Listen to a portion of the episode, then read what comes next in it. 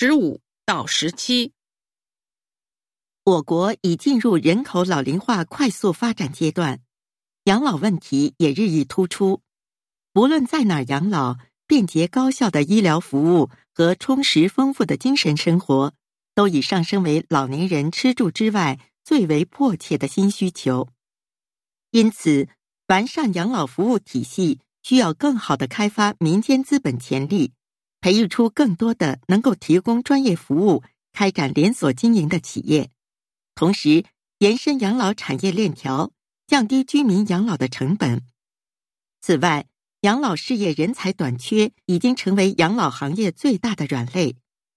如何解决人才匮乏这个问题，还需要国家统筹教育资源，加快培养老年护理的医生、护士、康复师、心理咨询师。和专业护工人员队伍，并出台更多的政策，鼓励研究院所及企业加大创新力度，研发建设更多适合老人的器械与设施。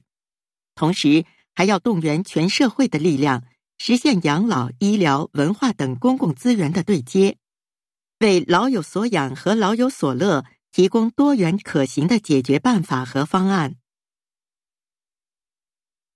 十五。中国老人的迫切要求是什么？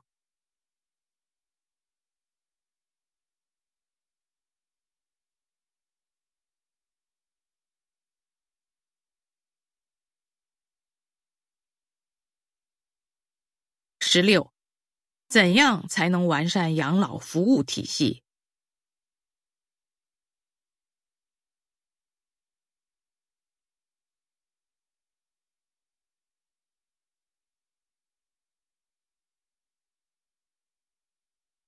十七，怎么解决人才不足的问题？